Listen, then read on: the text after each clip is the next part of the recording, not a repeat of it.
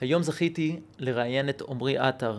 עמרי הוא איש מאוד מיוחד שהוא משפיען ומוביל דעת בתחום של המנהיגות, שבמשך הרבה מאוד שנים עבד עם ארגונים בארץ, בחו"ל, עם הצבא, אוניברסיטאות, עם נוער, אה, שהוא כל הזמן מדבר על נושאים שונים הקשורים למנהיגות, אבל בעיקר היום התמקדנו על ההבדל בין זה שיאמינו לך ויאמינו בך, ומה אתם צריכים לעשות בכדי ליצור את האמון הזה אצל כל מי שעוקב אחריכם.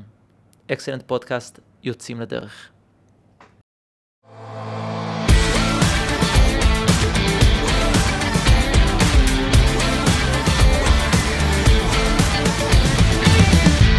ברוכים הבאים לפודקאסט של אקסלנט. מטרת הפודקאסט היא לבנות לוחמים. לאו דווקא בצבא, אלא בכל מקום. לוחם זה אופי, ואת האופי הזה אפשר לבנות. אני דורון ממן, ויחד אנחנו נבין איך כל אחד יכול להגיע לתוצאות מטורפות. כל זה באמצעות עבודה על הצד המנטלי, הצד הערכי והצד הפיזי.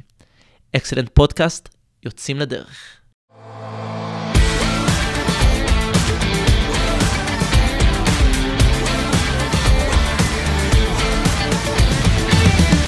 עמרי עטר, ברוך הבא.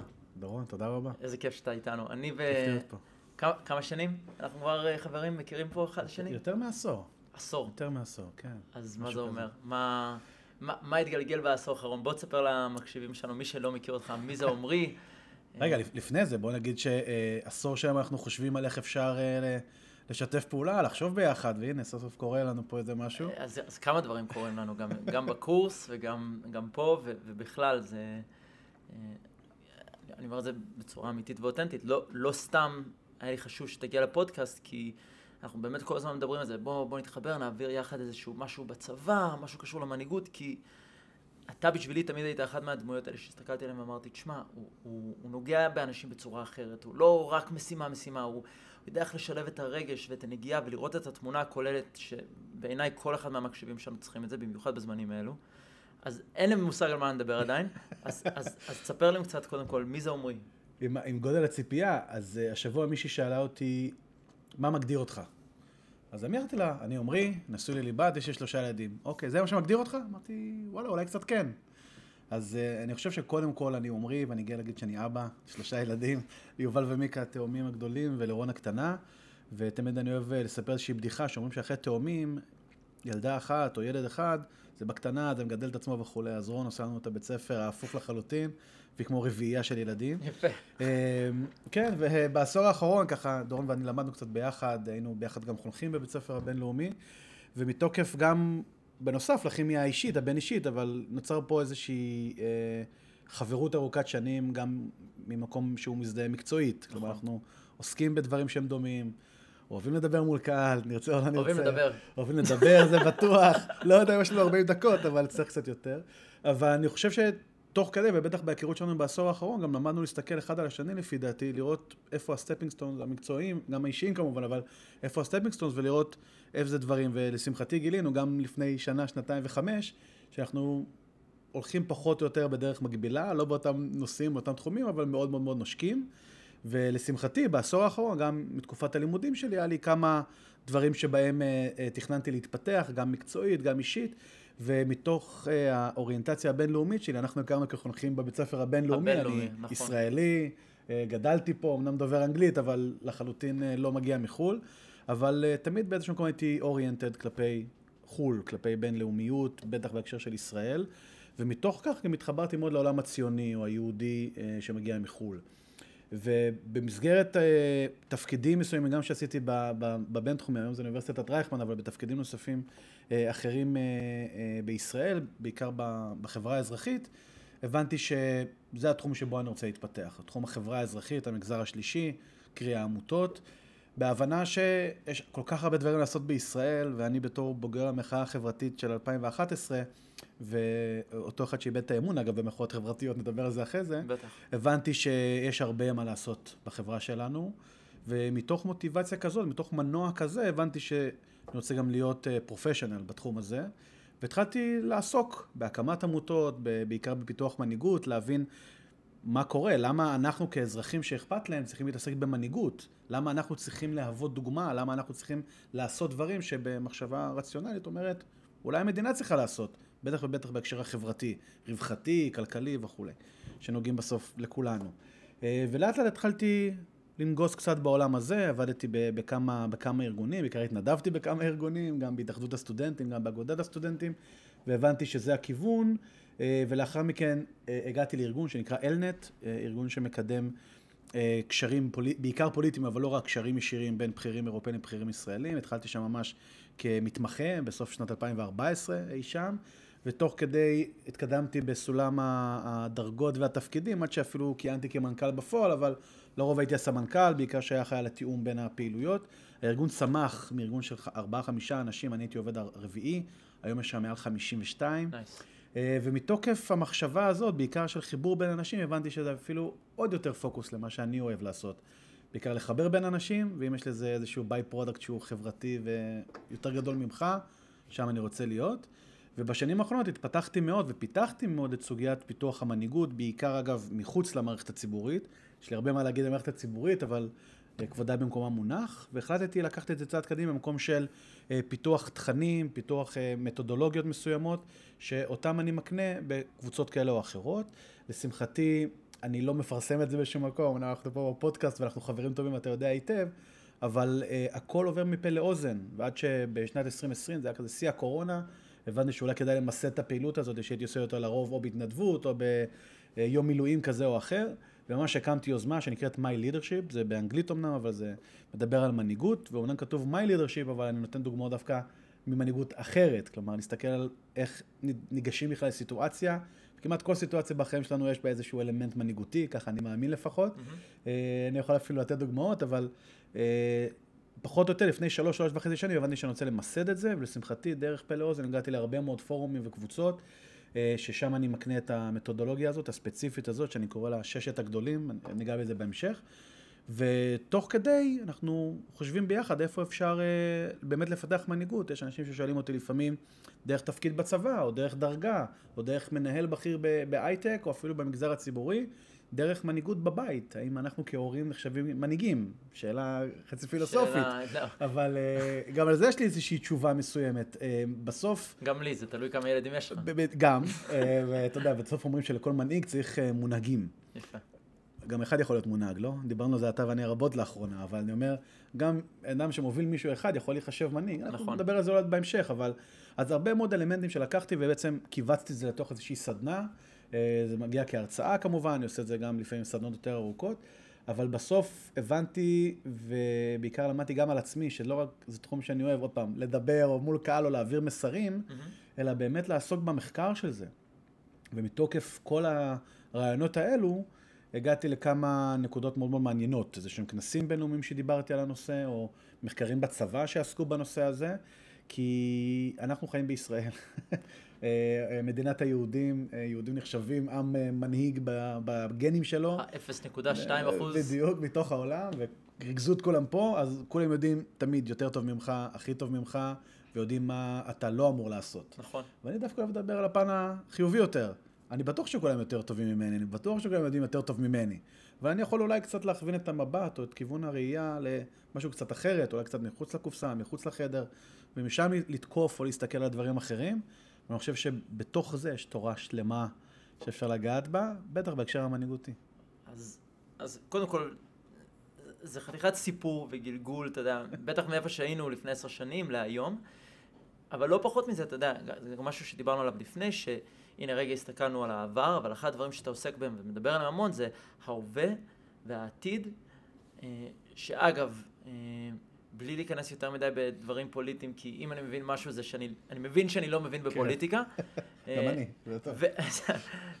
ולא פחות חשוב מזה, כן אבל הנושא של מנהיגות הוא דבר שהוא תמיד רלוונטי, בטח שהמצב נהיה יותר מסובך ויותר מורכב, אבל איפה שמנהיגות, זה דווקא לא משהו שדיברנו על זה, אבל איפה שמנהיגות פוגש את ההווה לקראת איפה שמנהיגות צריך להיות בעתיד, אני חושב שזה משהו שאולי תוכל לתת עליו קצת insight, קצת לחבר'ה להסתכל על זה בצורה אחרת, כי הרוב של המקשיבים שלנו היום הם חבר'ה שהם לפני גיוס, רוצים להתקבל ליחידות מובחרות, אה, רובם באמת נעולים על איזשהו כיוון פיקודי לבוא ולהוביל אנשים. אה, אגב, הרבה מאוד אנשים גם לא מבינים את זה, שלהיות מפקד, רוב האנשים אה, מוצאים בזה פשוט כוח, נכון? איך, איך אמר לי חבר, הדבר הכי חשוב זה להיות חשוב, אז, אז זה נכון, כן? יש בזה אלמנט ש, שהוא באמת נכון, אבל הרבה יותר חשוב מזה זה איך, איך אתה נתפס כחשוב בעיני האחר, שזה ב, ב, בעצם הכוח של המנהיגות, זה לא on או off. אז, אז בין המקום הזה של הווה, הווה, עתיד, הווה, עתיד ומנהיגות. בואו תעשה לנו איזשהו קשר בין השלושה. כן, זו נקודה מעולה. אחד, אני אתן אולי בשניים, שלושה משפטים שנייה את, ה, את האידיאולוגיה שבה אני דוגל ואותה אני מקדם. מנהיגות, בבסיס שלה, זה להוביל לאנשים, אנשים קודם כל, לא חיות ולא בתים ולא שום דבר. שנייה, למה? אי אפשר מנהיגות בטבע, אתה לא יכול... היא יכולה, אני מדבר באידיאולוגיה שלי, ברור שכן, אבל זה להוביל קודם כל קבוצה שהיא הומוגנית לך, אם זה אנשים, כמובן אם אתה אריה אז אריות וכולי, אני מדבר אבל אנחנו כאנשים מדברים על אנשים, okay. אוקיי. להוביל אותם מנקודה A לנקודה B, נקודה. לרוב מדובר במסרים מילוליים, לרוב מדובר במוטיבציה מילולית, לפעמים יש מוטיבציות אחרות, מוטיבציה של הפחדה, מוטיבציה של איומים, מוטיבציה של הרבה מאוד, או של בנפיטס מסוימים, תגיע לפה, אני אתן לך איקס, זה קורה לנו כהורים הרבה, נכון. וכולנו יודעים ועושים את זה, אבל חושבים, אולי זאת לא הדרך הנכונה. נכון. כי לפעמים גם אנחנו נכשלים בבית, אני נכשל מדי יום עשרות פעמים, הנה היום בבוקר לא הצלחתי להוציא את הבן שלי להתלבש ולצאת לבית ספר, לגן, האם זה היה לי קל, האם לא הרמתי את הכל, ברור שכן, האם לא התאכזבתי אחרי זה מעצמי, ברור שכן, אבל אני אומר, בסוף זה לקחת קבוצה מנקודה A לנקודה B, קודם כל נקודה. לפעמים אני גם אוסיף שמכוח המנהיגות ולא מכוח הדרגה. מה הכוונה? בצבא מאוד קל להגיד את זה. בצבא לרוב פקודות הישר. אני המפקד, אנחנו מכירים את זה היטב מה, מהיחידות שבהן שירתנו, לא, ביחידות עתידיות. אתה לא אמרת מאיפה שירת. שירתי בגבעתי, נכון, דיברנו על זה בעבר, אני סיימתי את השירות שלי לפני קצת יותר מ-13 שנים אה, בתפקיד מ"פ, הייתי בגדוד צבר, אחרי מבצע עופר לצוקה השתחררתי, ו... אה, ומאז בעצם הייתי בתפקידי מילואים דרך אה, סמ"פ, מ"פ גם בצוק איתן, ולאחר מכן, אני, לאחר שסיימתי תפקיד המ"פ, אני עכשיו קצין האג"ם של חטיבה 261 במילואים. זה נשמע תפקיד מאוד מאוד מפוצץ, וזה, וזה נכון, זה חשוב, אבל זה באמת בעולם המילואים, עולם שאני מאוד מחובר אליו אה, ופועל מאוד לטובתו. במיוחד בעת שהנושא הזה עולה הרבה מאוד לכותרות, אנחנו לא נדבר על פוליטיקה פה, אבל הנושא הזה לא סתם עולה לכותרות, הוא איזשהו טאבו במדינה שלנו, mm-hmm. וגם שם יש הרבה מאוד מנהיגות, שגם עליה אולי נדבר. אז כשאני אומר מתוקף המנהיגות עצמה ולא מתוקף הדרגה, אנחנו מכירים את זה. אגב, לא צריך להיות מלש"ב או בתוך הצבא או אחרי הצבא כדי להבין על מה אני מדבר. מספיק שיש איזה מנהל שאומר, אני המנהל וזאת הסיבה שאתה עושה את זה. בצבא זה הרבה יותר קל, נכון. כן, כן המפקד, גישה מאוד מאוד מאוד אה, ברורה. אחת הסיבות העיקריות שאני לא מצאתי את עצמי בצבא שייך כל כך למערכת, ככה הרגשתי לפחות, אה, כי מעולם לא הייתי כזה, לא הייתי משתמש בדרגה שלי, שהייתי אה, מריץ חיילים שלי שהיו טירונים, הייתי רץ איתם, זה היה נחשב כאילו, רגע, מה, איפה, איפה המעמד שלך, איפה, אני לא שם בכלל. ואני מאוד מאמין, תכף נדבר גם על דוגמה אישית, אבל אני מדבר על סוגיה שבה אתה רוצה להוביל את האנשים שלך, הם צריכים לדעת קודם כל מי אתה, מה אתה, ולהאמין בך. אפשר, כמו שאמרתי, להשתמש בדרגות, להשתמש במתח ניהולי, אבל אז איך אתה גורם לאנשים, איך אתה גורם לאנשים להאמין בך? אז יש לי כמה נקודות עיקריות בנושא הזה, שנייה, ואני כל... אתעכב אפילו יותר מזה. זה, מה זה להאמין בך? זה, זה להאמין בך במובן של, של, אה, תשמע, אני מאמין בך שתצליח וזה, או אני מאמין בדרך שבו אתה קובע. אני חושב שזה מתחלק לשניים, מאמין בך ומאמין לך. אז תבדיל. מאמין בך, קודם כל שאני מאמין שמה שמניע אותך, מה שהמוטיבציה שלך, אחד היא ערכית ונכונה. יש אנשים שמה שמניע אותם זה סיבות אחרות, שאולי מבחינתם הן ערכיות, אבל אם סט הערכים שלך לא מתנגש עם סט הערכים שלי, ואנחנו משדרים על אותו גל, כנראה שאני אתחבר למה שאתה מנסה להעביר. מסר, דרך, אימון, לא יודע מה, תלוי מה. אבל אם אני לא מתחבר קודם כל למה שמניע אותך, זאת בעיה. איך מאמינים בך? כי צריך גם להאמין לך. דרך המסרים המילוליים שאתה אומר, דרך המעשים שאתה עושה, דיברנו קצת על דוגמה אישית, דרך uh, דברים נוספים שאתה עושה, ובתכלס, מתי מודדים אותך הכי הרבה? מתי שאתה לא חושב שמודדים אותך.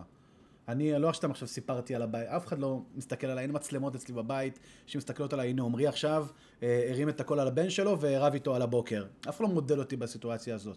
אבל בסוף, הנה עובדה, אני אחרי שמונה, עשר שעות מתעסק בנושא הזה בראש שלי, ושם את זה על השולחן. כי אני מאוד מאמין בזה, וכדי שיאמינו לך, קודם כל, אני חושב שהבסיס, הבסיס הוא להיות אמיתי. אני קורא לזה במילים קצת אחרות, אני קורא לזה דע מאיפה באת, אני קורא לזה בסיס הבית. זה בעצם ה, מה שנקרא home base. תמיד תזכור שלכל אחד מאיתנו יש איזשהו הום בייס, זה יכול להיות לפעמים הערכים שבאת איתם מהבית, אה, הערכים שבאת איתם אולי מתנועת הנוער, אולי אפילו מהצבא, אולי ממקומות אחרים, אבל לכל אחד יש איזשהו סט או איזשהו ארגז כלים שהוא בעצמו משתמש בו מדי יום. זה יכול להיות ב- לקום בבוקר, זה יכול להיות במקלחת, זה יכול להיות בעבודה, זה יכול להיות בריצה, במיליארד דברים. אבל אם אדם לא מחובר לאיפה, למקום שממנו הוא בא, לבסיס הבית שלו, אני חושב שהוא יצטייר באופן כמעט מיידי כאדם לא אמיתי. יש כולנו שחקנים באיזושהי סיטואציה או בחיים שלנו, אה, בטח בהורות. אבל אני חושב שאנחנו גם ניחנו כבני אדם ביכולת מאוד מאוד זריזה לזהות אנשים שהם לא אמיתיים. תחשוב גם על עצמך. לא כל מי שאי פעם אמר לך שקר, זיהית את זה מיד. אבל אדם שהוא לא אמיתי, זה משהו שהרבה אנשים יכולים להעיד, וואי, אני, אני מרגיש את זה. אבל משהו לא יושב לי טוב. אבל אתה לא מדבר מהמקום של אה, תזמונת המתחזה. לא, בכלל לא. אה, אתה, כאילו, תזמונת המתחזה זה כבר דבר לא אמיתי אחר, נכון. כאילו, לטובה לקדם את האדם. אתה מדבר כבר מהמקום של... אתה מבין אם מה שהבן אדם שמולך אומר, טוב, מחזיק מים או לא, כן? אני חושב שזה משהו שהיום, בטח בעידן שבו אנחנו נמצאים, הרבה פעמים אומרים, מתבלבלים ב- בעברית בין המילה דור לעידן.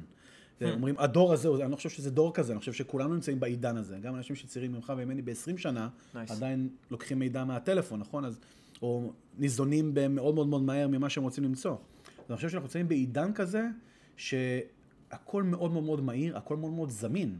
ובן אדם שהוא אמיתי לו ואומר לך, דורון, הנה עמרי אתר, מבלבל לך את המוח לכלום, בשתי דקות אתה יכול לעשות גוגל על עמרי אתר ולראות אם חצי מהדברים שאני אומר הם נכונים. זה מאוד פשוט היום, לא שכולם יש ויקיפדיה וגוגל, אבל אני אומר, קל מאוד לעשות את זה היום. ואני חושב שמתוקף זה, אנשים גם מאוד נזהרים לא לבלבל את המוח ולהגיד שטויות ולהגיד דברים שהם לא נכונים או מנותקים מהמציאות, כי אנחנו נמצאים בעידן כזה. ואני חושב שהעידן הזה, חלק מה, מה, מהתופעות הנלוות אליו, זה זה שאנשים, אחד, נזהרים קצת יותר, במקום שהם גם להיות אמיתיים, ואני אולי תמים קצת, אבל גם רוצה להאמין שאנשים מנסים להיות אמיתיים קצת יותר, וברמה הבין-אישית, כן, אני לא מדבר על אה, טיק טוק או אינסטגרם או פייסבוק, אבל אני מדבר גם להבין שהיום, בשנת 2023, לדוגמה 2010, שכולם היו מאוד מאוד יפים באינסטגרם, וכולם היו בטיולים בחו"ל כל היום, ואתה תמיד הרגשת שאתה מאחור, היום אתה מבין שזה לא באמת ככה, אנחנו יודעים להגיד את זה. זה לא שאז לא ידענו, זה פשוט היה פחות ברדאר. אני חושב שיש עוד הרבה מאוד תופעות שהן קשורות לסיפור הזה, אבל אנחנו בסוף כאנשים, אני חושב שהתפתחנו באיזשהו מקום, לזהות אה, איזושהי אנרגיה מאדם מסוים, להגיד, משהו שם לא יושב לי טוב, משהו בסיפור, משהו במילים, משהו בחתך הדיבור אולי, לא יושב לי טוב, הוא פחות אמיתי איתי, קרי, אני מאמין בו או לא, או לא. וזה משהו שהוא אה, בעיניי הוא, הוא בסיסי, כלומר, מנהיג, או לצורך העניין, אדם שעוסק במנהיגות, לא יכול לעסוק בנושא הזה ללא לשים את הדברים על השולחן, להיות אמיתי. כמו שאמרתי, כולנו יכולים לקחת שיעורי משחק. אבל חכה, אני אני רוצה להתעקש על משהו, כי כן.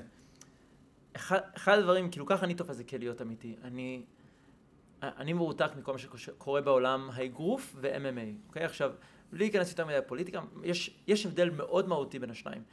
בכדי להתקדם ב-MMA, אתה צריך לנצח, לנצח ולנצח תחרויות ומה שלא יהיה. עכשיו, אתה יכול להפסיד 6-7 קרבות, אבל פתאום עלית על עוד גל של איזה 7-8 קרבות, אתה יכול לחזור, ויש חלק מהגדולים מכל הזמנים שיש שם עשרות. כאילו, באמת, הפסידו אולי 15-20 פעם, אבל הם עדיין נחשבים ממש כגוטס.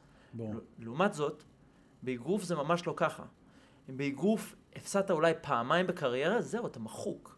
כן, כאילו, לא, פ- יש משמעות אדירה, אגב, היסטורית, אני חושב, של זה של אפס הפסדים, או מעולם לא נוצח. יש, יש לזה משמעות מסוימת, כי ככה זה השתרש. יפה. עכשיו, אין מה... שב-MMA אני חושב שזה שונה פשוט. אז יפה. אז פה אני לוקח את זה רגע לצד של המנהיגות. למה? כי אין מה לעשות. טבע האדם הוא לפשל. בהכרח. מסכים. אתה לא יכול להתקדם בלי שפישלת, אגב, בלי שכנראה מתישהו בדרך שיקרת, שנפלת. אם תפסו אותך או לא, זה כבר משהו אחר. אבל מה קורה? אני חושב שכמה דברים. אחד, הרבה מאוד אנשים לא נותנים לעצמם להיות מנהיגים כיוון שהם תופסים את עצמם כלא אמיתיים, כי הם חושבים שדברים שקרו או שהם עשו בעבר בעצם קובעים את מי שהם היום. שההסתכלות שלי לפחות, זה נכון שאתה צריך לקחת אחריות על מה שהיה, אבל מי שאתה הולך להיות זה פונקציה של מי שאתה בוחר להיות עכשיו. מסכים, אבל תפתח שנייה את המחשבה הזאת, סליחה, שננסה שנייה חץ הצידה שנייה אחת, אבל גם מי שאתה היום, זה על בסיס ההצלחות, אבל גם הפשלות, או אם גנבת מחנות, או אם תפסו אותך, או לא... כל הדבר הזה שהביא אותך היום, נכון שאתה בוחר, אבל אתה בוחר להיות, אני אה, מאמין וטוען, שאתה בוחר להיות מי שאתה היום, בזכות כל הדברים האלה, נכון. לא בגלל. ואז זה גם לטוב וגם לרע. אבל עכשיו, אם יש נחזור מנ, מנהיג, בין אם זה בפוליטיקה, בין אם זה בצבא, בעבודה, לא משנה מה, שתשמע, הוא, הוא פישל כמה פעמים. עכשיו, המ- המונהגים שלו לא מוכנים לתת לו איזשהו סיכוי, לא מוכנים לתת לו איזו הזדמנות להוביל שוב פעם. המקום הזה של...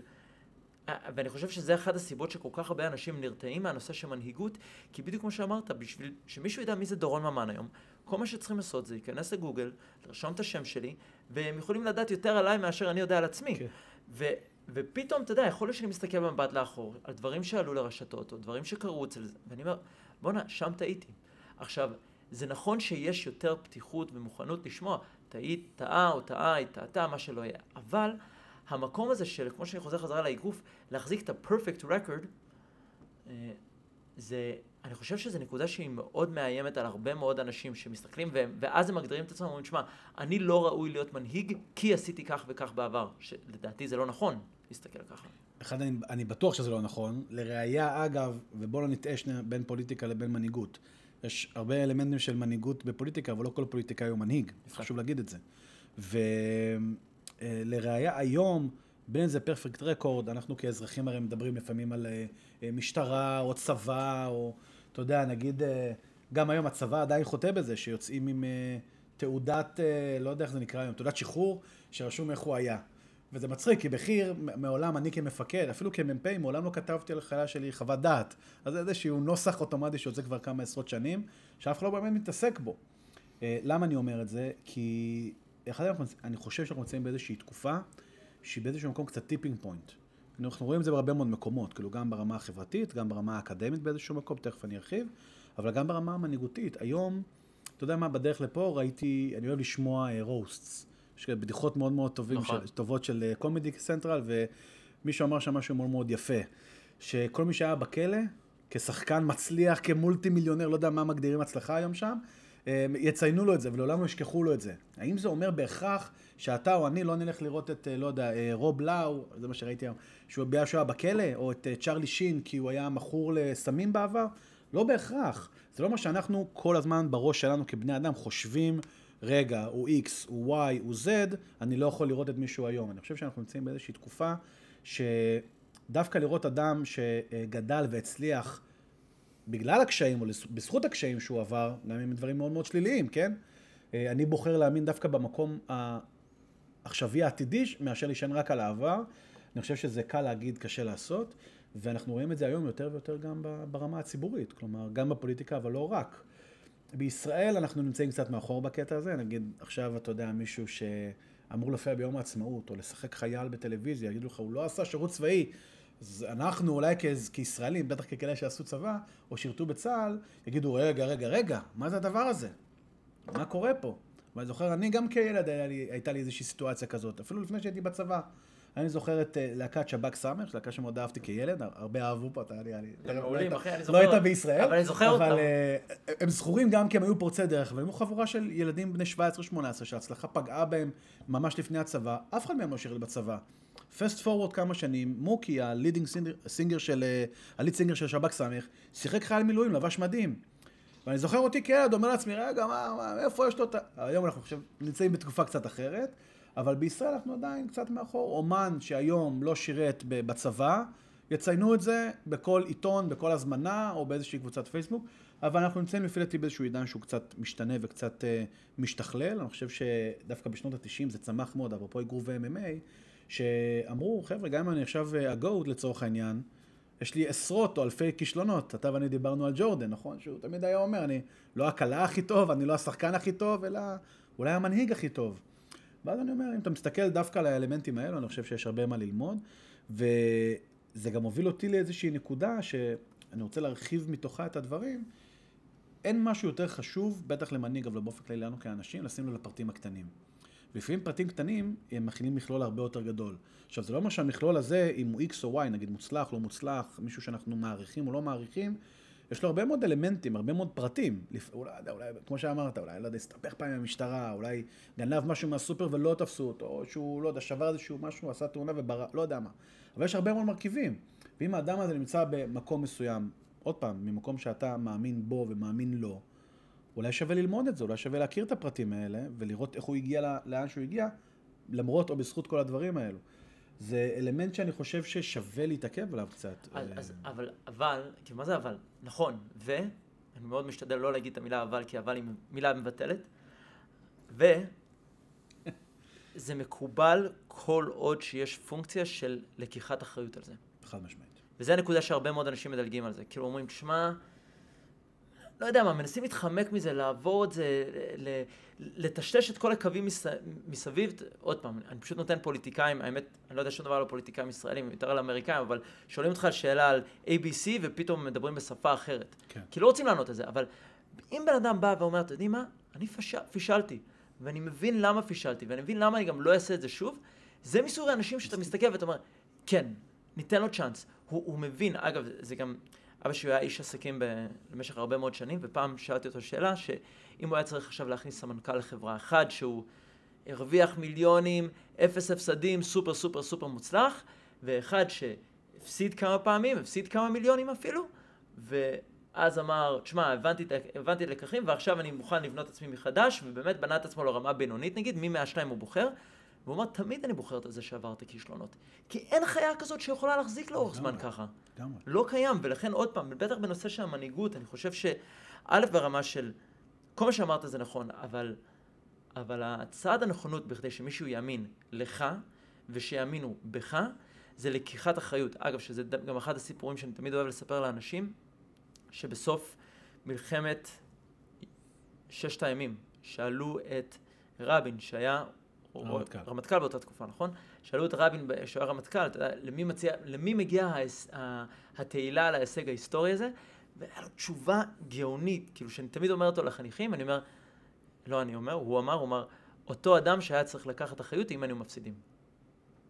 משפט מעולה. אגב, אתה יודע, סתם איזה אנקדוטה. אגב, נראה לי שהוא אמר, ככה קראתי, כן? בסדר, אל תיתן לה- אל תיתן לאמת להרוס את הסיפור המעולה הזה, אבל אני אגיד ש... אפרופו, אגב, מלחמת ששת הימים, אנחנו כישראלים מכירים את זה כהצלחה מטורפת, תוך שישה ימים המד... השטח של מדינת ישראל הכפיל את עצמו אה, ושילש את עצמו וכולי, וניצחנו אה, אה, ש- שלוש או ארבע צבאות ענקיים שתקפו אותנו, אבל אתה יודע שמשהו מאוד מאוד מאוד אה, ידוע על המלחמה הזו, יצחק רבין היה רמטכ"ל, בתקופה אולי אחת מהמורכבות, שנות ה-60, היה אמברגו צבאי, היה הרבה מאוד מתח מול השכנים שלנו וכולי. מתוך ששת הימים רבין קרס, יומיים. לדוגמה, מה זאת אומרת? קרס. היה שישה ימים של לחימה, נכון. יומיים הוא פשוט קרס מעוצמת הלחץ וה- וכנראה עוצמת הבלגן שהיה. אני רוצה, חושב- אני רוצה, שנייה, נדבר על זה בקורס. כן? אני ברור. אדבר, זה חלק מה- מהנושאים שאני מדבר לא, עליהם אני אומר, כמנהיגות. ש... אגב, רבין ש- אצלי הוא הוא מככב בנושא ל- הזה. ולמי שלא יודע, אני, כאילו, בנוסף לעבודה ש- שלי כאן באקסנט, אני מרצה באוניברסיטת רייכמן, ואני גם עושה אה, דוקטורט, ועמרי הולך להגיע כמרצה אורח אצלי בקורס, אה, לדבר על אה, קשיחות מנטלית, mental toughness ומנהיגות. אז אני פותח הזמנה שאם יש כאן מישהו שמסוכן ורוצה לשמוע עוד, שישלח לי הודעה בפרטי, ואני אראה אם אפשר להכניס אתכם להרצאת האורח הזה. בשמחה, גם, גם לי אפשר לשלוח, ולמה אני נותן את הדוגמה הזאת? אמ, אז עוד פעם, תחזור לדוגמה שהוא קרס, שישה ימים הוא קרס. יעני שליש מהמלחמה הוא היה שליש בקריסה. מהמלחמה, עכשיו למה אני מדגיש שישה ימים, הוא קר- קרס ליומיים? תחשוב שלגיטימי שבן אדם הכי עמוס, חרד, עסוק במדינה, יצטרך שנייה כמה דקות לישון, או יצטרך יום שנייה להתאפס על מה קרה. Uh, היום אנחנו יודעים שהמציאות היא קצת אחרת, היום יש פונקציה כמעט לכל uh, uh, שדרה פיקודית, יש 400 פונקציות לכל אחד. בעבר זה היה קצת אחרת, והמוטיבציה שהניעה את צה"ל או את המדינה אז, אולי לא מוטיבציה היום, אבל אה, אי אפשר לדבר על הדברים האלה, אי אפשר לדבר על הקשיים האלה, אי אפשר לדבר על, ה, על החרדות הקיומיות. אתה יודע, יש אה, סרטון מאוד מפורסם של משה דיין במלחמת יום כיפור, שהוא היה שר הביטחון. אה, והוא ממש דיבר על, אה, שידרו, אתה יודע, אלמנטים של פרופגנדה הפחדתית או הצהרתית אל מול האויבים שלנו. והוא עמד במצלמה ואמר, אם יתקפו אותנו ככה, אנחנו לא נעשה, זה הוא דיבר. אבל אם אתה מסתכל בין לבין על התווי פנים שלו, על הפה שלו, על העיניים שלו, אתה רואה שיש שבר מאוד גדול בפנים. אלפי חיילים נהרגו. וואו.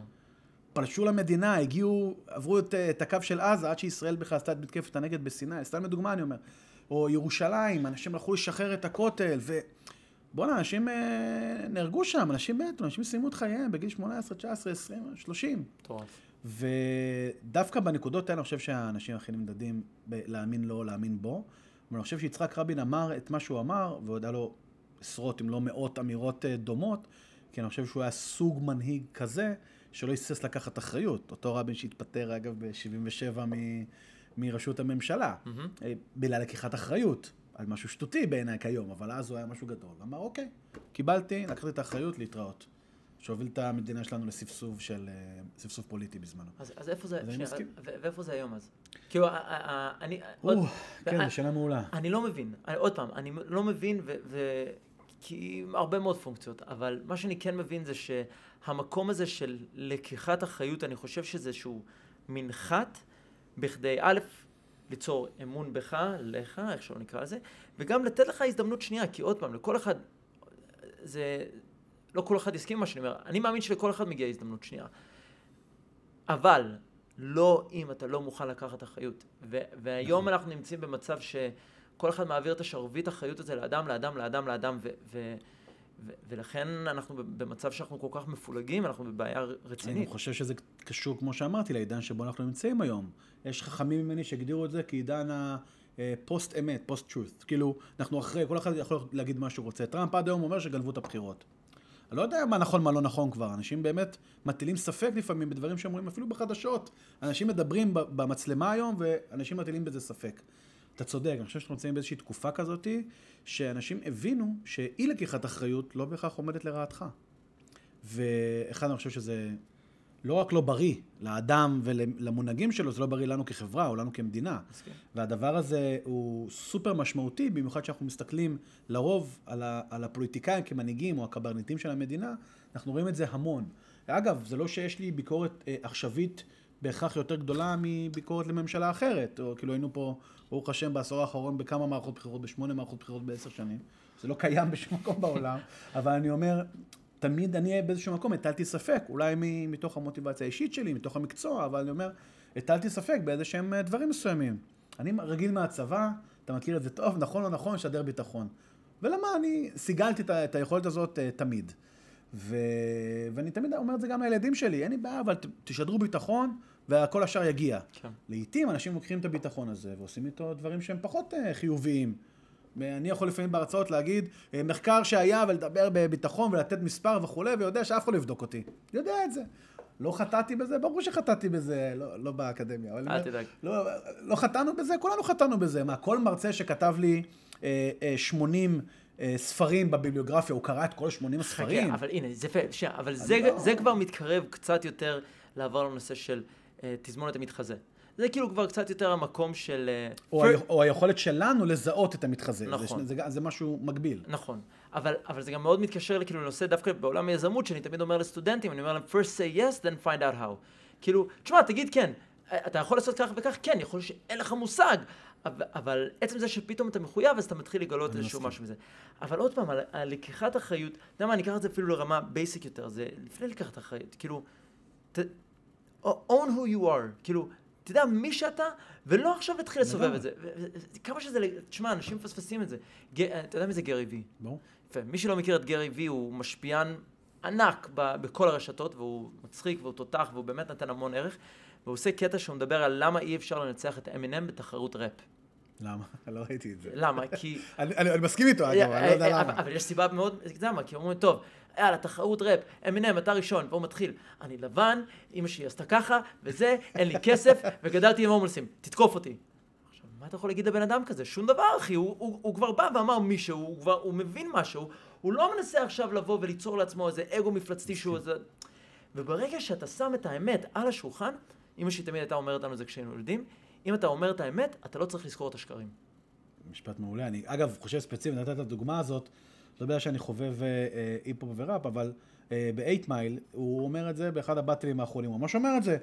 תגיד לי עוד משהו, אני גר בטריילר, אני באם, אני לא עושה כלום, אני מובטל. נכון. תספר עליו עוד משהו שהם לא יודעים. עכשיו תן לי לדבר. אז אני מסכים, אבל נכון שזה סרט, אבל אני מאוד מסכים עם הגישה הזאת. אה, אבל זה חוזר לאותה נקודה, שזה בסיס הבית. דע מי אתה ודע מאיפה באת, ואני חושב שה-the rest will follow, כלומר, תגיד כן, אבל אם אתה, אם הבסיס שלך הוא חזק והמוטיבציה שלך היא נכונה ערכית, אני חושב שאני מסכים איתך. תגיד כן ואז תמצא, אבל זה תלוי במנוע. אתה תגיד כן ותתחייב לדברים שאתה לא מסוגל לעשות, אפרופו תסמונת המתחזה, אבל לא תוכל לעשות או לא תוכל לעמוד בהם, אתה תפגע בתא העתידי שלך, וזה אף אחד לא רוצה כמובן. אז, אתה רוצה אז... שהדמות שלך תיפגע, או, או האיכות שלך תיפגע. אז בוא, בוא נעשה, אני רוצה גם, אני מבחינתי גם עוד עשר שעות יכול, עשר ימים גם לסגור את החדר הזה איתך, אחי. לגמרי. מי שיביא איזה וולט לחדר, אני מסודר, אחי. אבל, אבל מה שכן חשוב לי, במיוחד החבר'ה, כי הם גם עכשיו חלק מהם לקראת תקופת גיבושים ולפני גיוסים, כן. בואו תן להם שלוש דברים פרקטיים, בכדי א', לדעת, אה, מבחינתך לפחות, מה הבסיס הבית שלהם, מה המקום הזה, כאילו, מה השאלות או מה הדברים שהם יכולים לעשות בכדי לבדוק את זה. אה, איזה שלוש דברים פרקטיים לדבר הזה, ומה אפשר לעשות, כי זה גם הדבר העיקרי שאני לוקח מהשיחה שלנו היום, בכדי להאמין לך ולהאמין בך. לגמרי. אני חושב, אה, וזה משהו ש... אתה יודע מה, אני עוסק בתחום הזה ב- ביתר סט בארבע-חמש שנים האחרונות. אה, עסקתי בהכשרת מנהיגות, כלומר הייתי בתוך תוכניות הכשרת מנהיגים במשך 12 השנים האחרונות. אבל אני יכול להגיד לך שאני מדבר על ניסיון של ניתוח סיטואציות, אני מדבר על 37 שנים, שזה הגיל שלי. למה אני אומר את זה? כי אני אדם שזוכר, אני זוכר סיטואציות, גם בתור ילד, בתור נער, בתור מבוגר ובוגר, אבל גם כיום. ואני חושב שאחד הדברים הבסיסיים בלדעת אה, מה בסיס הבית שלך, זה לזכור את אותן תחושות שאתה נמצא בפוזיציה הפוכה ממה שאתה היית בעבר. לדוגמה, אתה היית בכיתה... שנייה, סורי, תגיד את זה שוב פעם. אני אסביר. שאתה נמצא בפוזיציה ההפוכה ממה okay. אוקיי. שאתה היית בעבר. ואני okay. אוקיי. אסביר מה זה אומר. לכולנו היה את הרגעים האלה בחיים, זה קורה המון בצבא, כי לפעמים אתה נמצא המון אנשים שגדולים ממך בחצי שנה, שנה, שאומרים לך מה לעשות, ונוזפים בך, וצורכים עליך, וצורכים עליך, אתה צריך לעמוד דום ולהגיד כן המפקד. ואני חושב שבצבא מרגישים את זה ביתר סט, אבל לא רק, זה נכון גם בתנועות נוער, זה נכון בבית ספר, זה נכון בבית אפילו. ואני יכול להגיד לך שהיום, אני כהורה, מתנהל, לא תמיד כמו שהייתי רוצה, יש לי הרבה לאן לשאוף, אבל בהרבה מאוד אלמנטים של הורה מעורב, או איך אני מדבר עם הילדים שלי וכולי, כי אני זוכר איך אני הייתי בצד השני. אני אתן עוד דוגמאות. אה, שאתה היית באיזושהי סיטואציה לא נעימה, שאיזה מבוגר ברחוב צרח עליך כי הכדור שלך פגע לו באוטו. לא יודע, סתם דוגמה שאני שולף מהראש. ושאתה תהיה מבוגר, ושילד יפגע עם כדור באוטו שלך, שאתה תצא סופר עצבני, אולי אתה שנייה אחת תעצור ותגיד, רגע, אני זוכר את הסיטואציה. עכשיו, אני אדם שזוכר, אני אומר, אבל אם אתה עושה את התרגילים האלה עם עצמך, אתה יודע, היום זה גם קל, אני כותב לי בטלפון, עולה לי איזשהו חרוז, או איזשהו, איזשהו סיפור קטן, או איזשהו זיכרון, אני מיד כותב אותו בפתק בטלפון, אז זה קל היום יותר. אבל אני אומר, ואני גם אולד סקול, אני מסתובב הרבה פעמים עם פנקס, אבל אני אומר, אם אתה תזכור את הסיטואציות שבהן היית בעבר, בתור ילד, נער, או אפילו כאדם מבוגר, ושתהיה בפוזיציה ההפוכה, תזכור מה הרגשת. הרגשת טוב? תעצים את זה. הרגשת לא טוב? תשנה את זה. וזה משהו שאני חושב, במיוחד בסדנאות שאותן אני מעביר, אני עוסק בהן רבות. כי אני פותח, בטח כשאני בצבא, אני אומר להם, חברים, אני רב סרן במילואים, פיקדתי על XYZ, לא תלמדו אותי על אה, פיקוד. אני לא באתי ללמוד על פיקוד. באתי להגיד לכם, אולי תסתכלו על דברים קצת אחרת. זוכרים את המפקד ההוא בטירונות, או בקרב, או בלא יודע איפה, שאמר לכם XYZ, שאתם תהיו בפוזיציה ההפוכה, תתנהגו אולי אחרת, או אפילו תעצימו את זה. יש הרבה אלמנטים שלי היום, כמרצה, כהורה, כמה שאני לא עושה, שאני דווקא מעצים, כי אני זוכר, בוא'נה, אני זוכר שאני הייתי אה, אה, מתמחה אי שם בעבודה, היו מזלזלים בי, היו זורקים לי משימון. מצד שני, היה שם מנהל אחד שנתן לי לפרוח. ומאז אני יודע שכל פעם שאני עובד עם אנשים שהם אה, מתחתיי, או אנשים שאני מלווה אותם בתפקיד שלהם, אני דווקא מנסה להעצים אותם יותר, לא כי אני חושב שזה יפגע בי, אתה מבין? סתם נקודה קטנטנה למחשבה. אבל אה, זה משהו שהוא בעיניי קריטי, והבסיס הזה הוא בעיקר בסיס הבית. הדבר השני, שהוא מהותי, אמרת שלושה, יש לי, אני אתן קצת יותר. אבל... דייק, הכי חשוב. לא, אני ברור. זה, אמרתי את זה קודם, גם לשים לב לפרטים הקטנים. כלומר, מכלול או תמונה או סיטואציה מורכבת ממיליון דברים.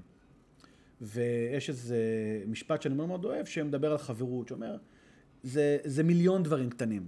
עכשיו, זה לא אומר שאתה צריך לזכור את כל המיליון, אבל לפעמים לשים לב לדברים שנמצאים בשוליים, או בפינת החדר, או מאחורה בשולחן, לפעמים יכולים להרכיב לך את התמונה המלאה ולדעת שאם תגיד משפט בחתך הדיבור הזה, יכול מישהו אחר לחשוב ככה, או בצורה אחרת כזו או אחרת, אפילו להשתמש בשפה הנכונה. Mm-hmm. אז עשינו את הפרטים הקטנים בעיניי, זה משהו שגם יוביל אותך, דיברנו על זה אתה ואני לאחרונה, משהו שאני אוהב לקרוא לו היופי ההיקפי. Mm-hmm.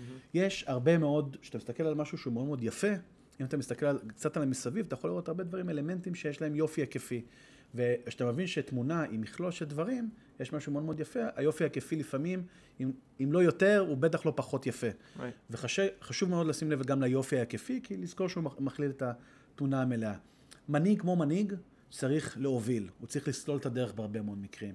זה לא אומר שאתה תלך בדרכים שמעולם לא הלכו בהן. זה לא שעכשיו אנחנו תרים את האנטארקטיקה באיזשהו מסלול הפוך, או בצד החשוך של הירח, שאף אדם, אה, שאף רגל אדם לא דרכה בו. זה לא הנושא.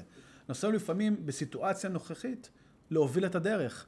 אתה יודע, אתה מכיר את ה... אני לא יודע אם פעם שלחתי לך את הסרטון המפורסם הזה של אסקלטורס ב... ב... בקניון. שהם נתקעו? שהוא נעצר, וכולם מסתכלים. ומחכים למישהו לבוא, כן. למישהו ללחוץ על הכפתור, והסיטואציה עכשיו, זה לא אומר שמי שלמטה אומר, בואו אחריי, נעלה במדרגות, כולם הולכים אחריו. אבל אתה מסתכל על הסיטואציה, נראית לך מוזרה? לא סתם. כי אנחנו כבני אדם, אני חושב, בבסיס שלנו, מחפשים את אותו אדם שיוביל את הדרך. Right. מחפשים את המנהיג.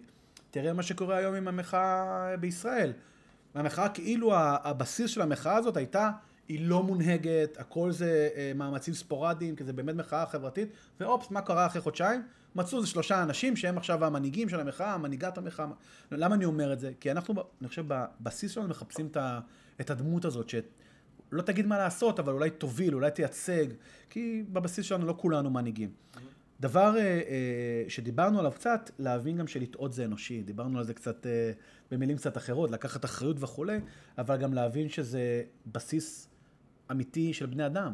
כולנו טועים, כולנו עושים טעויות, כולנו אומרים לפעמים דברים שאנחנו לא מתכוונים, או לא מנתחים נכון סיטואציה ומתבטאים בצורה מסוימת, אבל גם להבין שזה אנושי לגמרי. נכון. אבל אני חושב שמה שמנצח את זה, זה באמת מה שדיברת על לקיחת אחריות.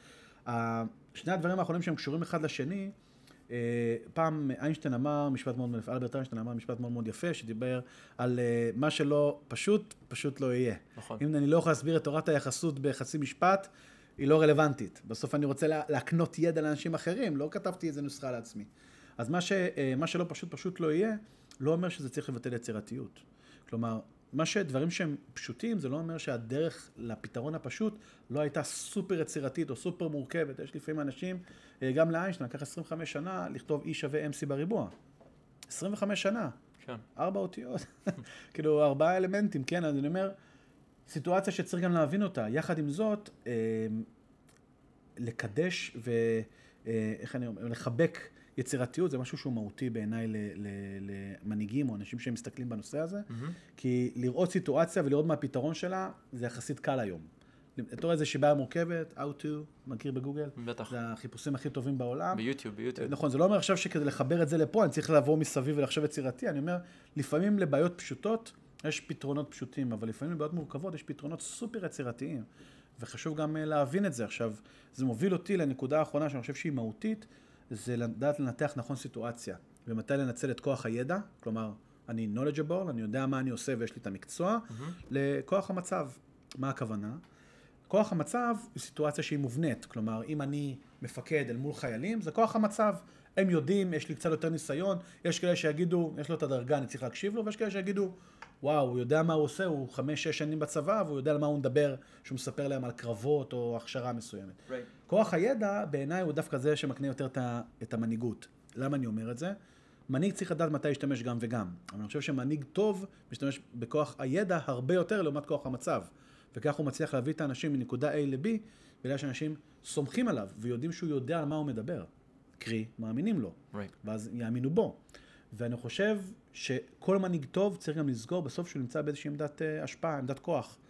לא במקום השלילי של המילה, אבל לדעת לנתח נכון מתוך המאה אחוז, מתי אני שם יותר את הידע האישי שלי או את הניסיון האישי שלי, אל מול ככה אמרתי וזה מה שצריך לעשות עכשיו. גם אתה לפעמים, אני מניח ב... בקבוצות של כושר קרבי, או שאתה צריך להוביל את האנשים עכשיו לעלות את אסון טבע בווינגייט, לא יודע מה. מי מסתכל, מה אני צריך את השטות הזאת? מתי אי פעם אני אצטרך לעלות הר כזה רטוב כזה מכלום כזה. אבל לפעמים צריך לעשות מה שצריך לעשות. אז הניתוח הנכון של הסיטואציה, לדעת מתי להשתמש בזה, מתי להשתמש בזה.